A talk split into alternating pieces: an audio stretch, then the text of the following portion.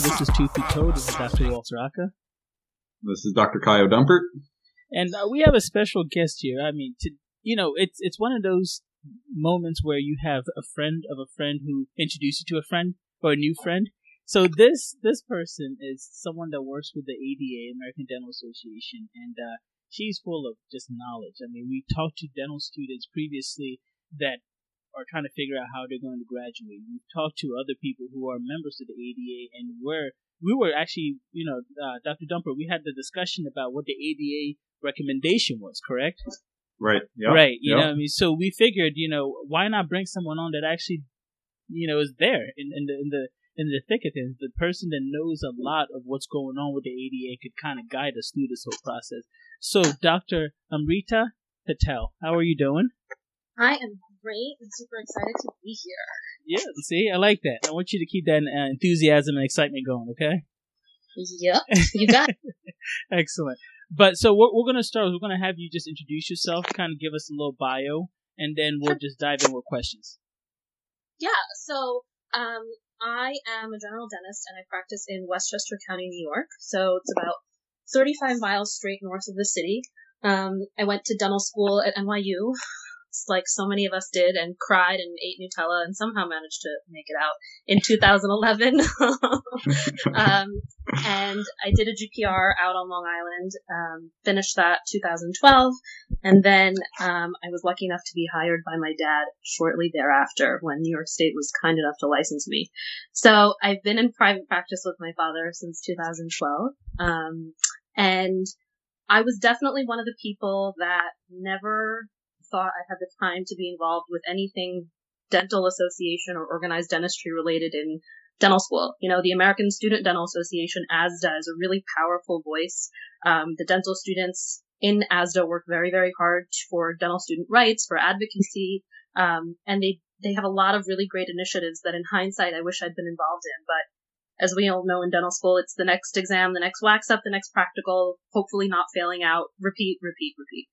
And so I decided um, a few years into private practice that I was going to try to take my experiences in dental school and then in practice and try to pay all of that kind of forward and, and backwards to all these students that were coming out.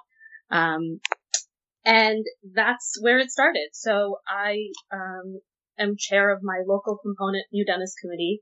And a few years ago, I became chair of the New Dentist Committee of New York State.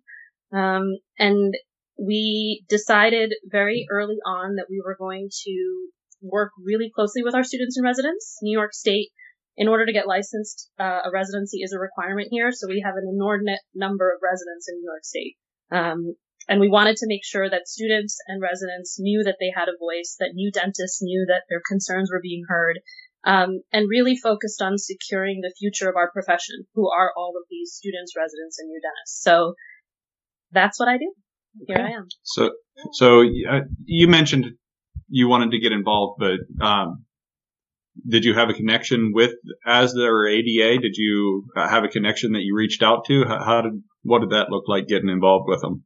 Yeah, so I actually did not. Um, my father is uh, an endodontist in the area, and he had been involved for years at the local level. So, you know, there's a component dental society everywhere, anywhere that you live in the country. Um, there's a local society, there's a state, and there's, um, of course, the ADA. So I, you know, went to some meetings locally, went to some CEs, and saw that people that looked like me, the younger people, um, were were not really represented anywhere, and so that's kind of where I went to get involved, um, and they were really receptive. Okay. Okay, Okay. well, so a little little side note. Uh, I was actually the vice president of my uh, ASDA chapter of uh, University of Pittsburgh. So uh, I don't know if it takes a lot to be a part of ASDA. It's actually what you do after the fact, you know. But the question I have for you is, whenever you're graduating and you know you have to you basically continue with uh, the ADA membership, right? What are they really getting out of it? Like the new dentists, what are they getting out of it? Because after a while, you kind of realize, like, hey, has the ADA really done anything for me? You know, Yeah. and that was kind of the feeling that I had. You know, because I was a member for a long time. Then after a while, I was like, eh, I don't know if the ADA is really doing anything. But you still have to pay it in order to do perio to be a part of our uh, specialty, yeah. you know, membership. But go ahead, explain to us what the new dentist gets out of the ADA. Good question. So um, I'll start with an explanation of what membership really means. So when you're an ADA member, um, you are a tripartite member. What that means is that the dues money that you mentioned that goes to the ADA pays for your local membership, your state membership, and your national ADA membership, wherever you go. So every state, every society has different benefits, but here in New York, one of our big, um, one of our big member benefits is um, we work with a malpractice carrier, Medical Liability Mutual Insurance Company. They are a great malpractice carrier, and there are you know member rates and member benefits associated with that. CE always. Um, but I'll tell you that for me, the thing that really resonated the most that um, was really important was honestly the camaraderie and the fellowship that you build with colleagues that you sort of lose when you graduate dental school.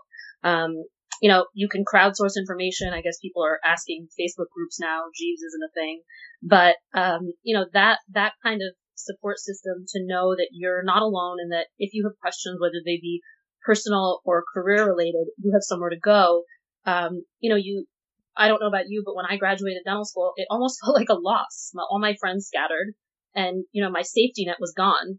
And through membership in organized dentistry, aside from the CE and the malpractice and the peer review and the advocacy and the voice and the platform, that sense of, um, co- fellowship and camaraderie is really kind of irreplaceable. Especially when you're about to have a mental break, which by the way, at the end of some days, I do feel that way. So, uh, I, after I graduated dental school, I, I got more into AGD, uh, local chapter PAGD, uh, and I never really understood why ADA and AGD, Academy of General Dentistry, never worked with American Dental Association.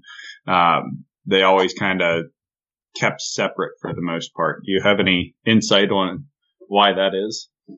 Um, you know, I think that I know that the fellowship in the AGD, there's there's an exam, right? There's a whole process involved. Yes. Correct. Yep. So, um, you know, the ADA doesn't require those things. Um, it's pretty much any, it's open, membership is open to any licensed dentist. Um, so I think some of the organizations like the AGD, um, and, you know, others like it, the reason that there's a split is largely because of kind of some of the qualifications and also what comes along with it because the AGD also offers, I think, more specialized CE depending on what you want or what you're looking for um, than the ADA does. However, thankfully now there is a lot of back and forth uh, acceptance of those CE credits, which we obviously all have to do in order to stay licensed. Okay. All right. Um, here's a question for you. Um, so the um, dental anesthesiologist group, right? The dental anesthesia group mm-hmm. just became ADA certified. Like they're basically yep. recognized by the ADA. I remember when I was a student, and this is 2005, 2006. I don't want to show my age, but when I was a student, I remember that that, that was a fight with the ADA for them to be recognized as an actual special specialty group. What do you know about when when or why that changed? Why all of a sudden did the ADA say, "Let's go ahead and accept that"? And if it's a you know if it's above your pay grade, just say it's above your pay grade. We can move on to a, a better question. I'll tell you how about this? I'll tell you what I know. And you kind of hit the nail on the head with acceptance. It was that the people that the dental anesthesiologists are still dentists. They're still part of us. And, you know, one of the big differences between um, us and our um, medical colleagues is that the reason that we are so powerful and the reason that our membership is so strong is because of that sense of acceptance and belonging that is kind of inherent to the ADA and makes it so special. Um, and you know, obviously, as dental anesthesiology grew as a specialty, it was not something that we could ignore. These these colleagues, these peers of ours, were still dentists, and so to say, we're not going to recognize you. You're not one of us. Goes directly against the ADA's mission statement and what we all work for. Um, and you know, obviously, there was legalities and other issues that had to be worked out, which those are above my pay grade. But I can tell you what the general concept was, and um, that was why. So recently, uh, I think we they came out with uh, for, for boards, you could do the mannequins instead of uh, live patients, and I, that that seems to have been a very big talking point for years and years in dentistry. Uh, we need to, you know, how unethical it is to use live patients for uh, dental exams, licensure exams, and all that stuff. Was that passing to uh, have mannequins was that a, a, direct result of the coronavirus, or is that something that ADA has been working on for years and it just kind of um, this was the perfect time to really get that to pass? It was the latter, and that's a great question. Um, so we are very much invested in and interested in engaging with the students. That's one of the things that us um, we, the New Dentist Committee, are tasked with. Um, and the idea of a mannequin-based exam actually has been in existence for multiple years. Um, there are ADA councils that had discussed this, and it had the whole plan had already kind of been laid out. Um, I would be lying if I said that the recent pandemic wasn't the kind of kickstart. Um, but that plan had been in existence, and the DL OSCE, this mannequin-based exam, um, it had already been discussed, and um, the only thing that kind of the hurdle, the last hurdle, and that's the one that we're facing now, is that although CODA can accept it, you know, and the ADA can say that this is a great alternative, the um, onus falls on each respective state board to decide to approve it um, as a licensure equivalent in their states. So one by one, of course, also given what's going on now, we are getting acceptance and some states are choosing to do, honestly, licensure by graduation. I heard that's what Tennessee is doing as an emergency basis um, this year. Um, but wow. the long answer to your question is, is that uh, the DL has been in existence for a while. It is recent events that kind of kickstarted it into uh, fruition. All right. Do you know how many states have accepted the, the mannequin exam? I don't because CODA is meeting on an ongoing basis, as are the state boards. Um, CODA usually meets about two or three times a year. They've been meeting weekly or biweekly because of this. Um, but I do know that there are a significant number of states that have. And like I said, there's even some states that are accepting licensure by graduation. Um, New York is unique, and I can speak on New York because, of course, I'm here. Because in New York, um, back in 2006 or 7, um, we decided on an alternate licensure pathway, which was uh, GPR. You could do a residency and be licensed here without taking a licensing board. Um, so many many dental students that have matched into residencies that want to stay in New York, um, obviously assuming that they graduate and that the residency programs are able to turn over the residents on June 30th, um, they will be okay. Uh, well, I have a question. Oh, and this greetings is, and this, salutations. Yes, this is Dr. Dennis. he, he didn't he didn't do his ridiculous entry at the beginning of this, so he wants to do it now. Go ahead, Doctor Dennis, please entertain so, us. um, oh, stop it. Oh. Okay, stop. you don't have to encourage this. All right, so uh, you answered the, the, the licensure question, but what about actual graduation? You know, uh, I know for some schools you don't have to like pass part two of your national boards to, to graduate. A lot of schools you do. Um, so like how are or what's the ADA stance as far as uh, the students matriculating out of dental school? Um, and then what about those who still need to take part two of the national boards? Like how, you know, is how they going to do that? Yeah, good question. So, um, the ADA stance is that obviously graduation requirements are graduation requirements. So that comes down to each individual school, and the schools, of course, are convening and deciding on alternate um, pathways because no one can see any patients. So students are doing a lot of their assignments via Zoom because, as you remember, in D4 you still had to go to class for some reason. Um, but in terms of competencies, you know, and, and, things that are standardized that you had to do with a graduation requirement, they are uh, reviewing students' um, clinical case portfolios, you know, work they've already completed.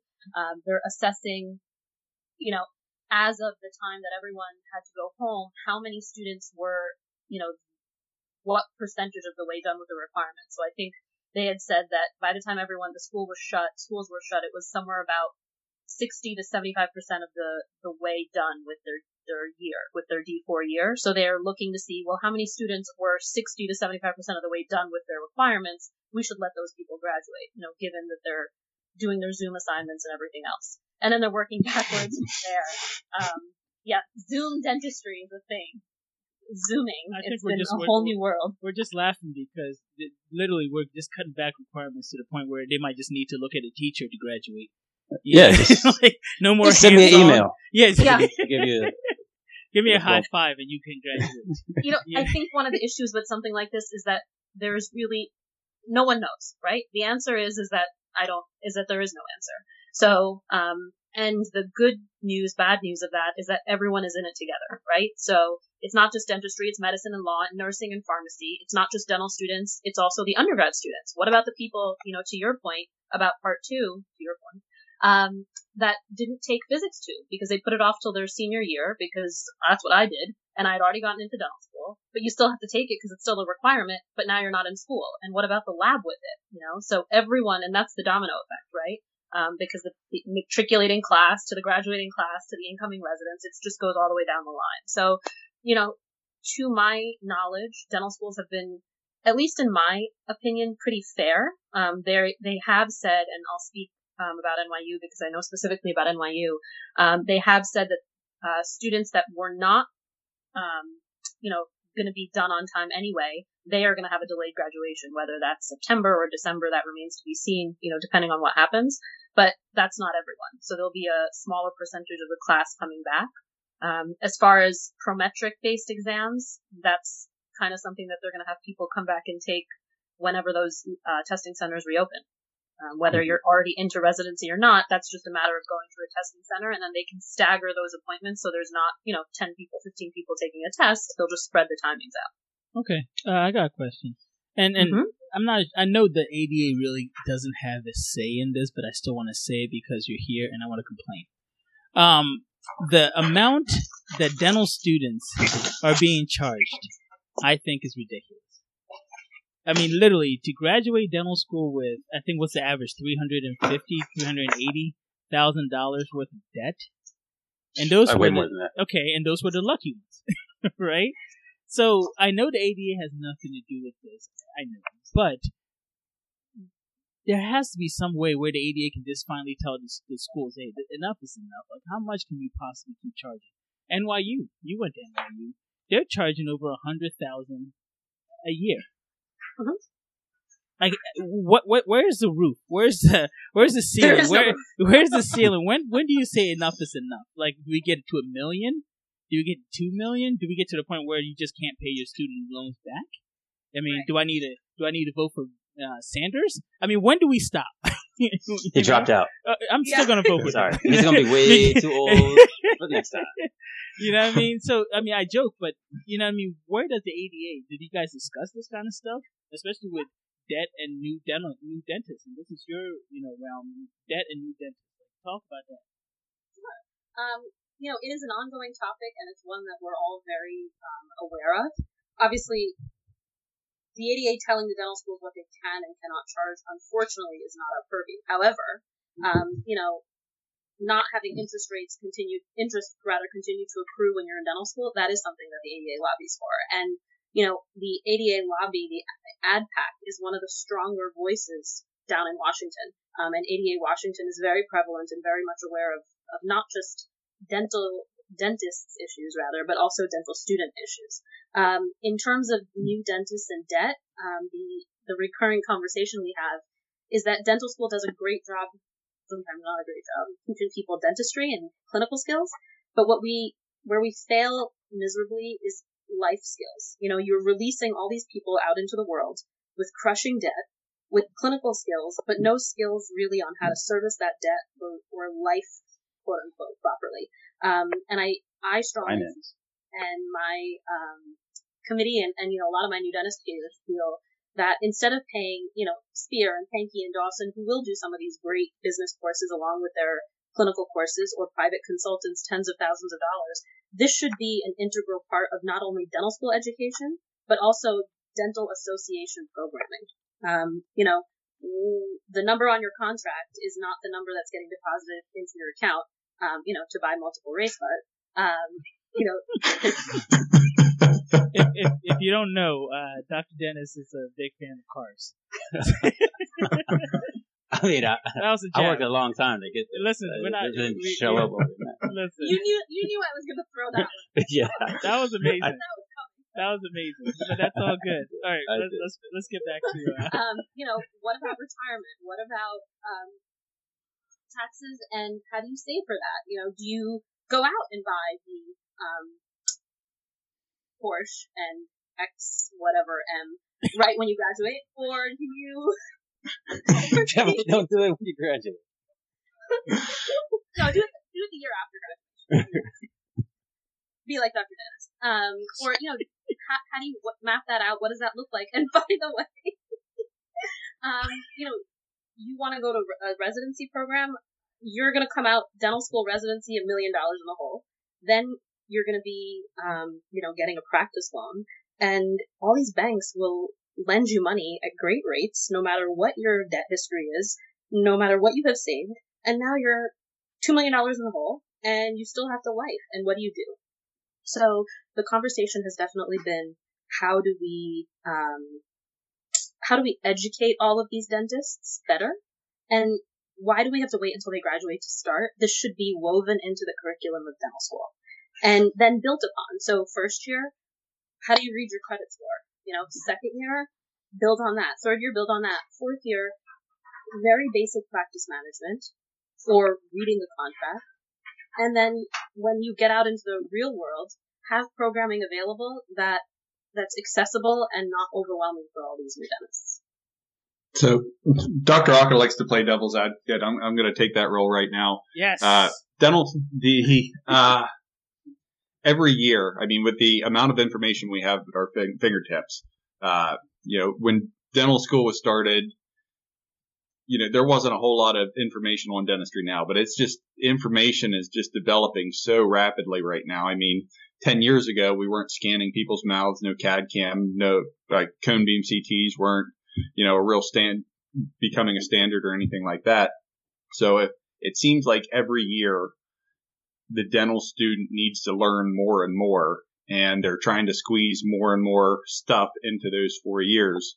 So if you're trying to add an, a whole nother aspect of, you know, financial running a business, um, you know, mechanics go to school to learn how to work on a car. They, they if you want to learn how to run a business, you go to business school, uh, or you take classes on your own and you figure it out there. It's, uh, if they're going to make this a requirement to start adding some of this stuff in, then that four years is going to become five or six years. And then that's going to increase the, your tuition cost because instead of paying four years of tuition, now you're at five years where I can come out of dental school I can take a class for a couple thousand dollars and get that same information on my own time. So uh, as far as trying to incorporate it into um, the the existing grueling dental education that's there now, uh, I I don't really have a question. That was just I was just making a statement. He was, he was just angry. well, it'd be, it would it would be I think it'd be more beneficial if, you know, in the residency program, they learn some of that stuff. Cause at least if they're doing, well, you know, some GPRs, especially if it's hospital based or whatever, you know, you're going to get, um, with a PY1. So you're actually going to be getting paid something. Uh, so then, you know, you're not paying for a whole another year of dental school. Um, I'm just, just throwing that out there. Okay. Well, let Yeah, me let me let me let me let me piggyback off of Dr. Dennis and and actually have a question. Is which is which is what do you think about the lack of um the lack of quality? I mean quantity of procedures that these dental students are graduating with. Why don't we just make it where everybody has to? And I get it. There's some people are going to say, "Well, that's not fair," da da da. But everybody has to say, take some kind of residency or be held accountable for uh, improving their, their, their skills before they really get out there and you know go work for a corporation or work for their dads or whoever. Let me let me pair, let me let me phrase it a different way. These students don't know what they're doing, but yet they're still graduating. You're right. We need to figure a way to basically improve their I still don't know skills. what I'm doing. okay, So, so well that was not an It- attack it on sound- you, but it, it sounds like you're saying maybe there should be some kind of national uh, exam that work on patients to prove some kind of competency. no. minimal, minimal, minimal Well, no, I honestly, I think, I think New York has it right. I think New York has it right where they have to, you have to go to at least a one year residency. I really believe New York has a right. California has the same thing. Okay, well, New York and California have a right. I think everybody should do at least a one year residency. I did a one year residency. I learned so much more than I did in dental school. I mean, so much more. You know, so I honestly think that one year residency should happen. Is the ADA even considering that at all? Is that too political for people to even touch? Um, New York, I will tell you that we very strongly believe in the alternative licensure pathway in that residency, and that was one of the things. Um, and I was an undergrad when it was passed, but I, from what I have heard and from what I have learned, that was one of the big reasons behind it.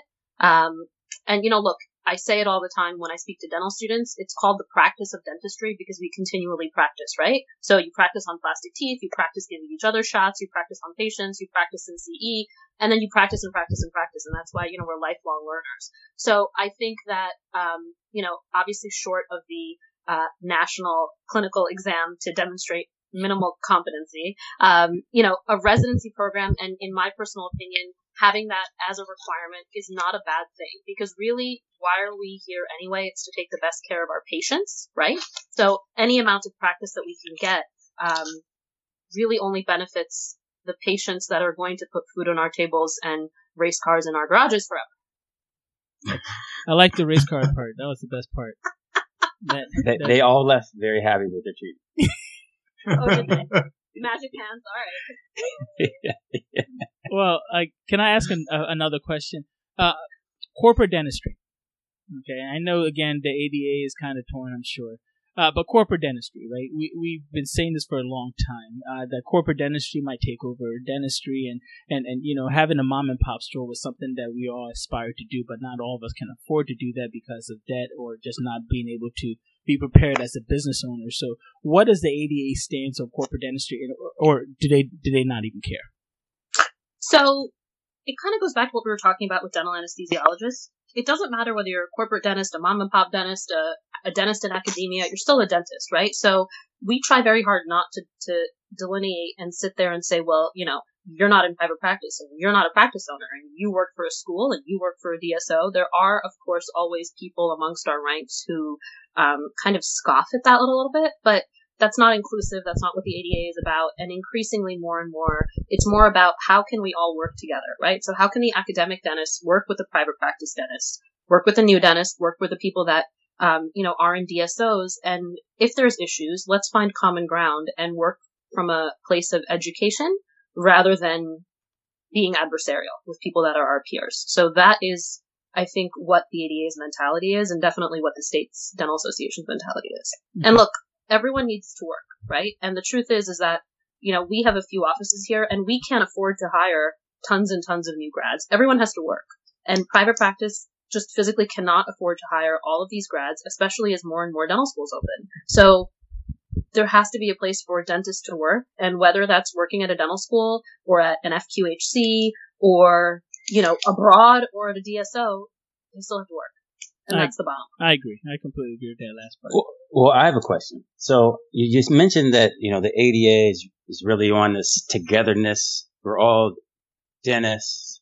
We're all in it together. Uh, but. That sounds sarcasm. Uh, well, when I go to pay my dues, right, there is a fee for faculty. There is a fee for military.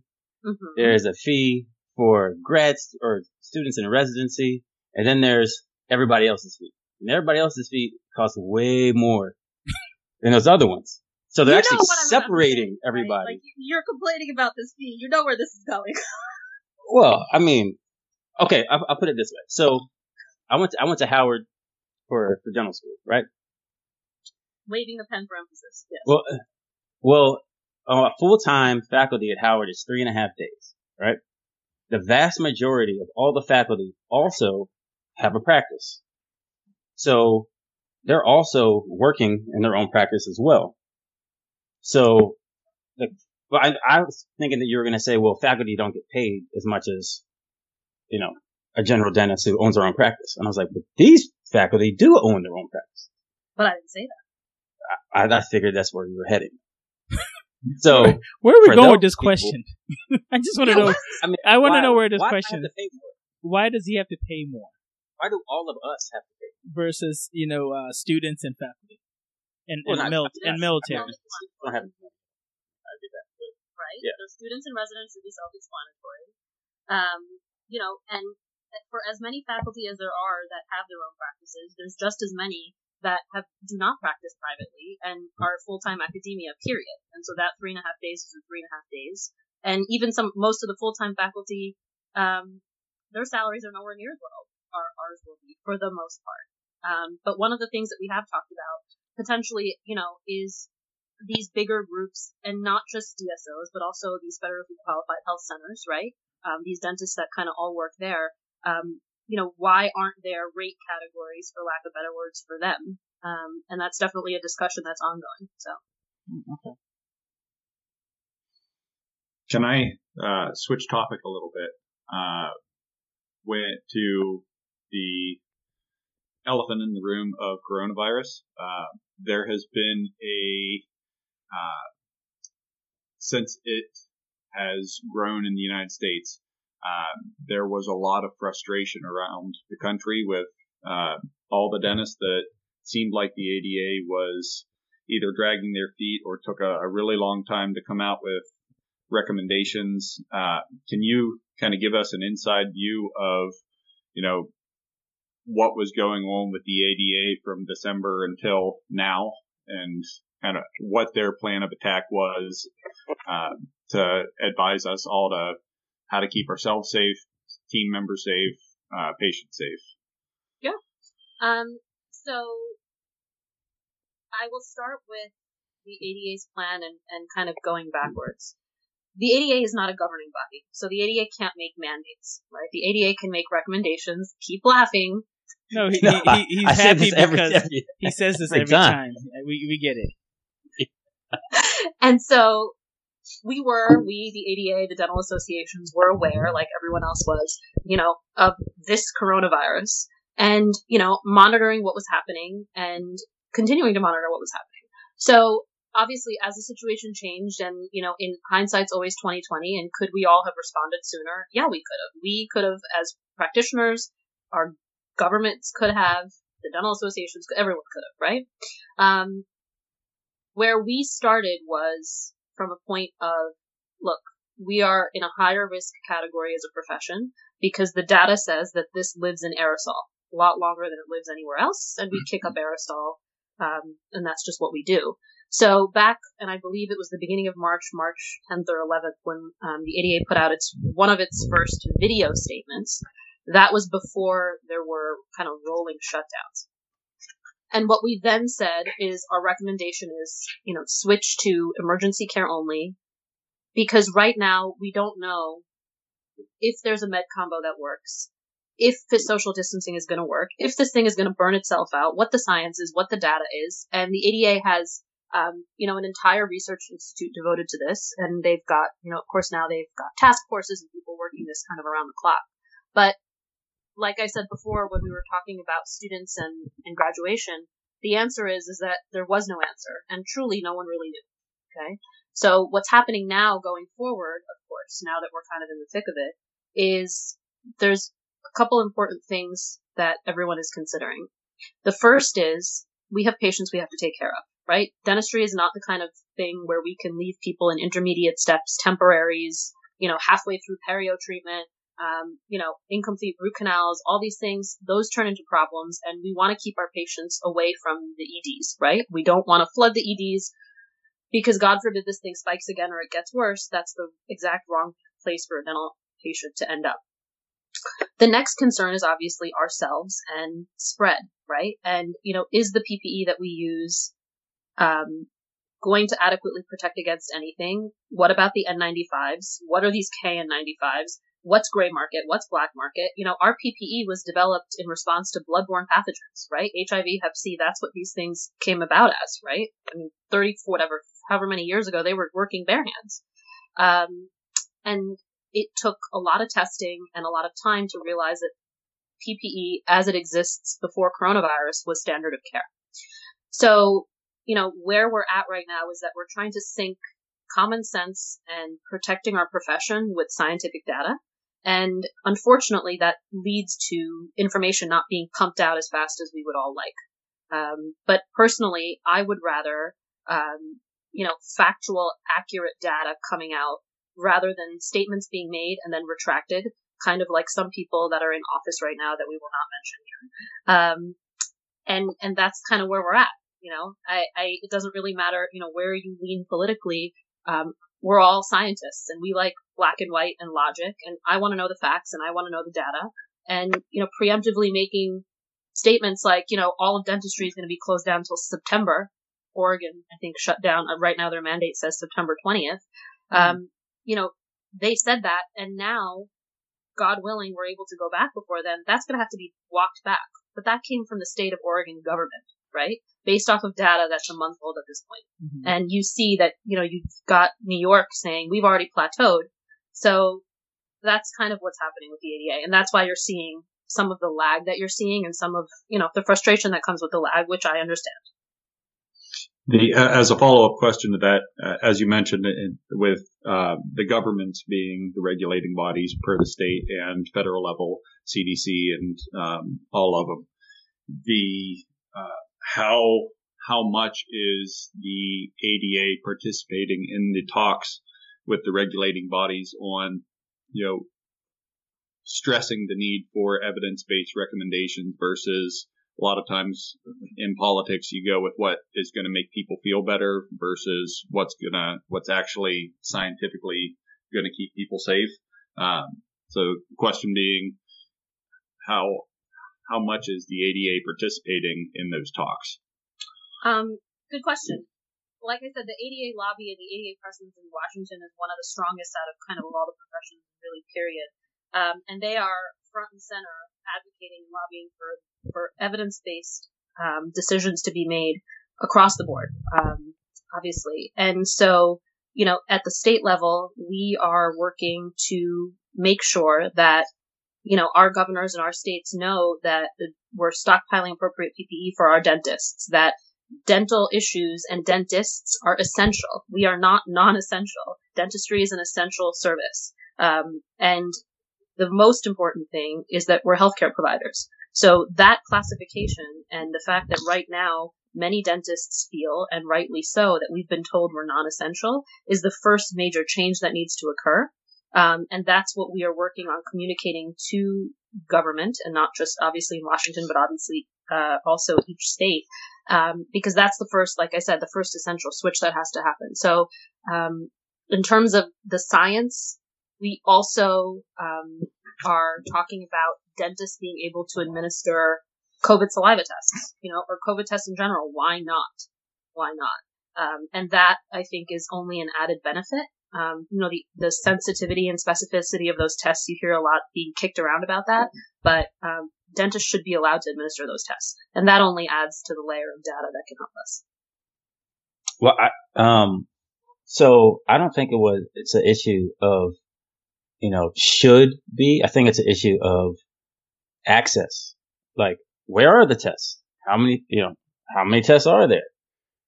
Um, I who's know. Who's going to pay for the test? Yeah, yeah. Who's going to pay for it? Mm-hmm. Who's going to uh, ship the test to get analyzed? Mm-hmm.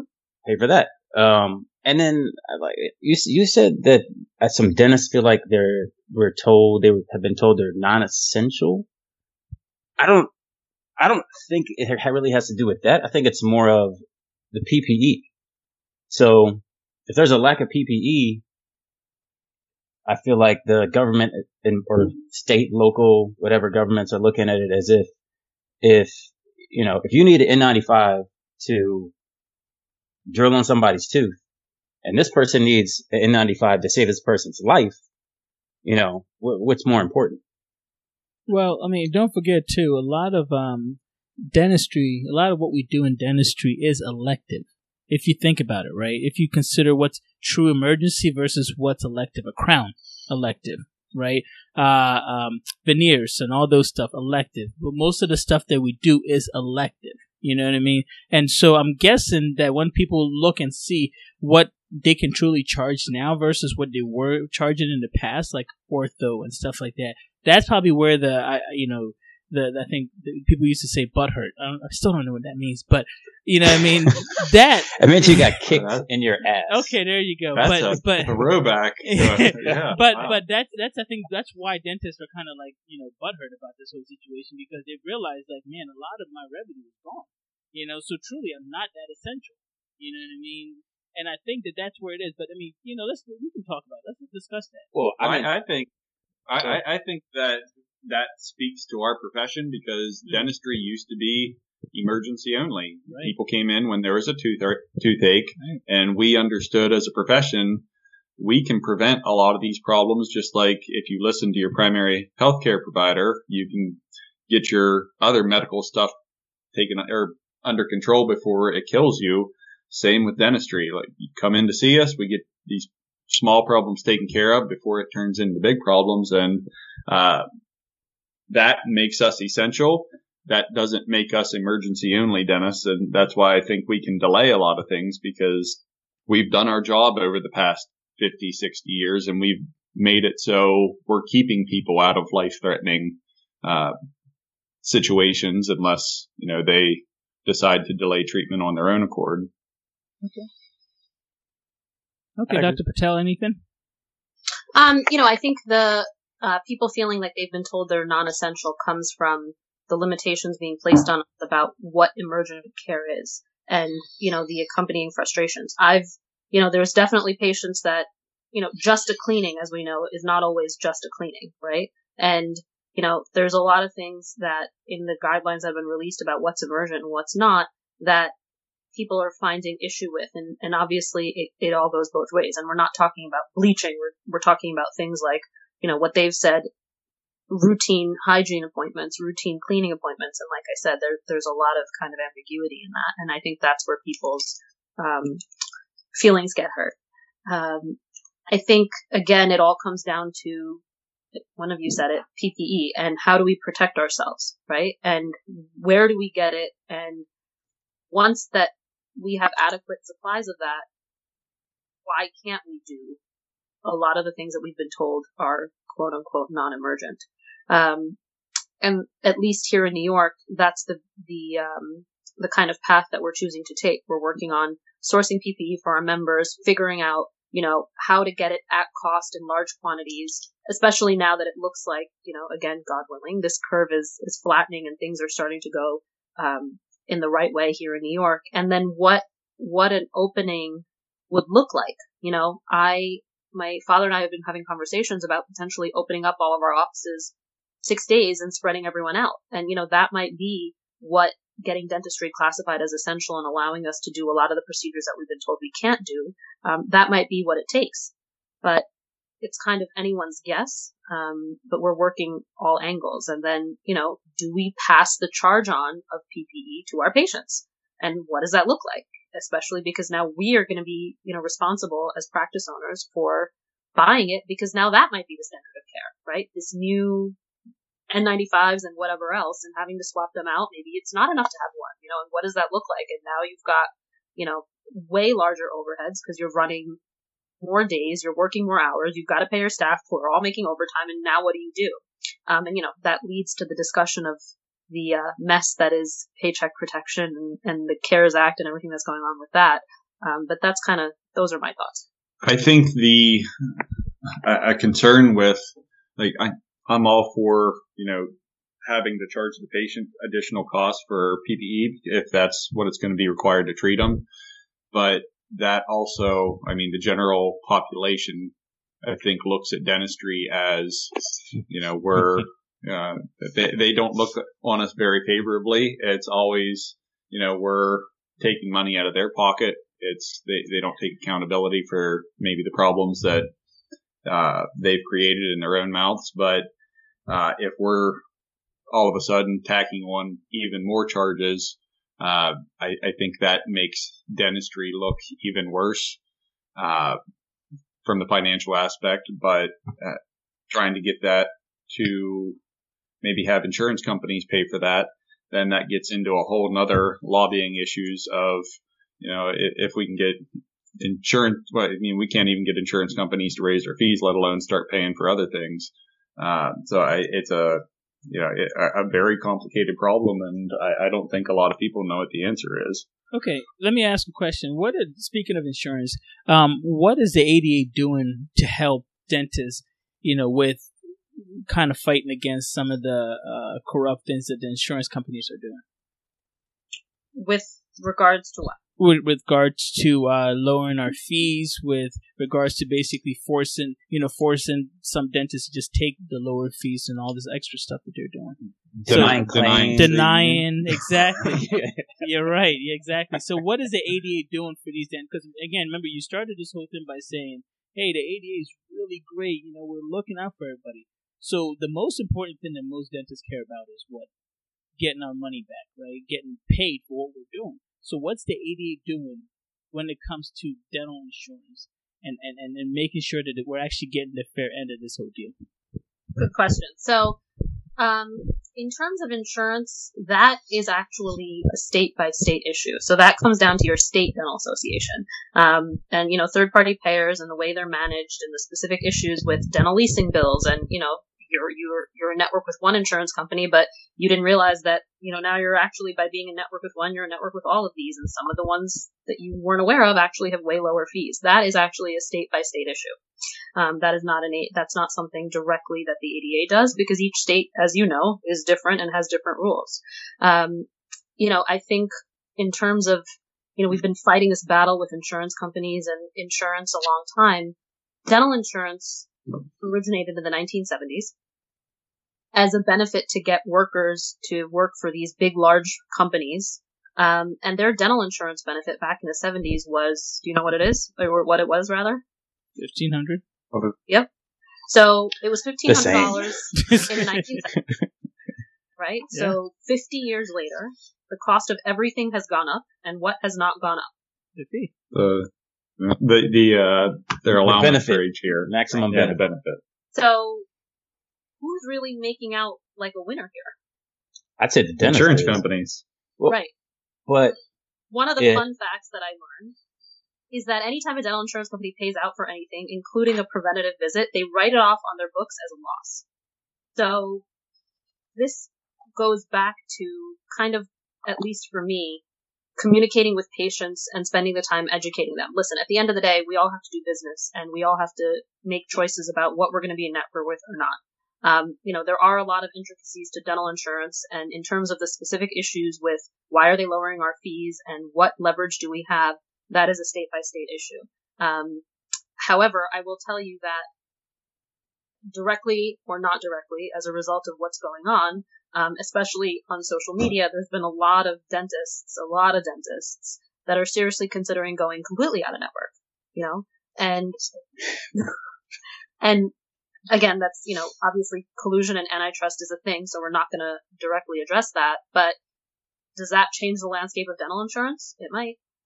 Well, if anybody wants to know, uh, Tooth Be Told uh, did an episode on uh, dental insurance, uh, episode 13. You know, I have to plug my, my own show. okay, episode 13, Tooth Be Told, uh, uh, Dental Insurance 101.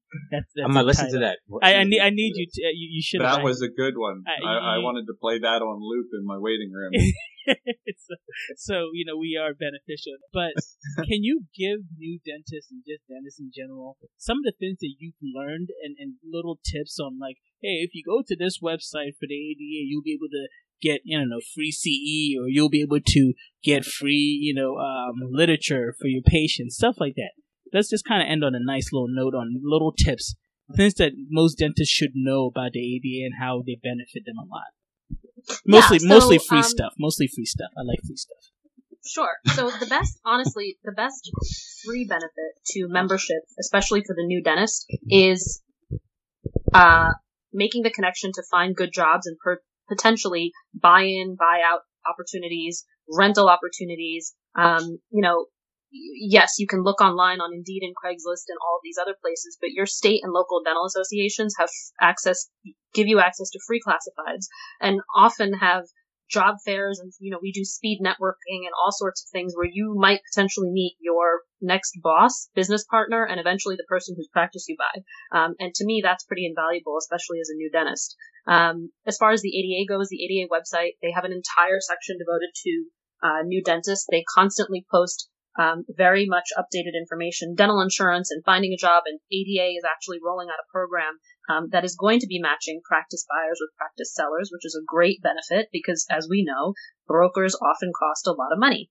Um, but you know, this comes with an as an ADA benefit and with reduced fees all the way around um, for some of the costs associated with buying a practice. So, um, you know, the longer I kind of do this, the more I realize that increasingly newer and newer grads want to kind of strike out on their own and do their own thing.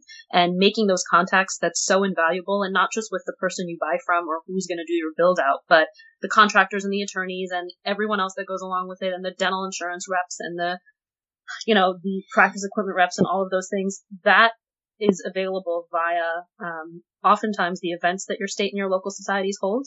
And then the ADA, I would say their website does have a whole wealth of free information um, about everything that you should be looking for in terms of um, in terms of all of those things. So that's where I would start. And membership obviously grants you access to all of those things at no cost. Um, and as a student and as a resident in New York, your membership is zero dollars.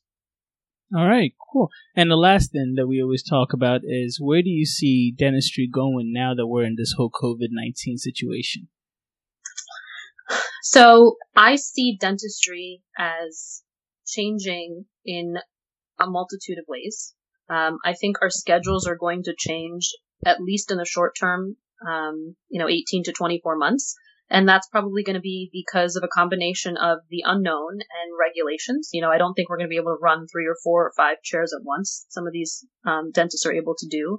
Um, I think that the way that we um, kind of present treatment plans and stage treatment and do treatment is going to be different because oftentimes there's lab work involved and you know we're dependent and reliant on on things that are going to change on that end as well they might not be able to process cases as fast you're going to have to be able to take that into account same day dentistry may be, um, you know, even bigger of a thing than it is now, because at least then you eliminate that step, um, you know, in terms of infection control. That might happen, and you know, we'll kind of we'll kind of see where that goes. I think the other thing that's important that I've been telling a lot of new grads is you might not even more so now than ever land in the job that you see yourself in forever right out. You might have to adjust your expectations of what's available and frankly what you're going to be doing in terms of procedure work. And that's okay. Um, but I think dentistry as a whole is is going to come out on the other end of this and be okay. Wow. Okay. Well, I think that was positive. Uh, you know, thank you so much, Dr. Patel, for coming through. We no, we definitely appreciate you coming through uh, to kind of educate us on the ADA. Uh, if the, anybody wants to get a hold of you with more questions, how do they do that? Um, my Instagram handle is at the D R A M R I.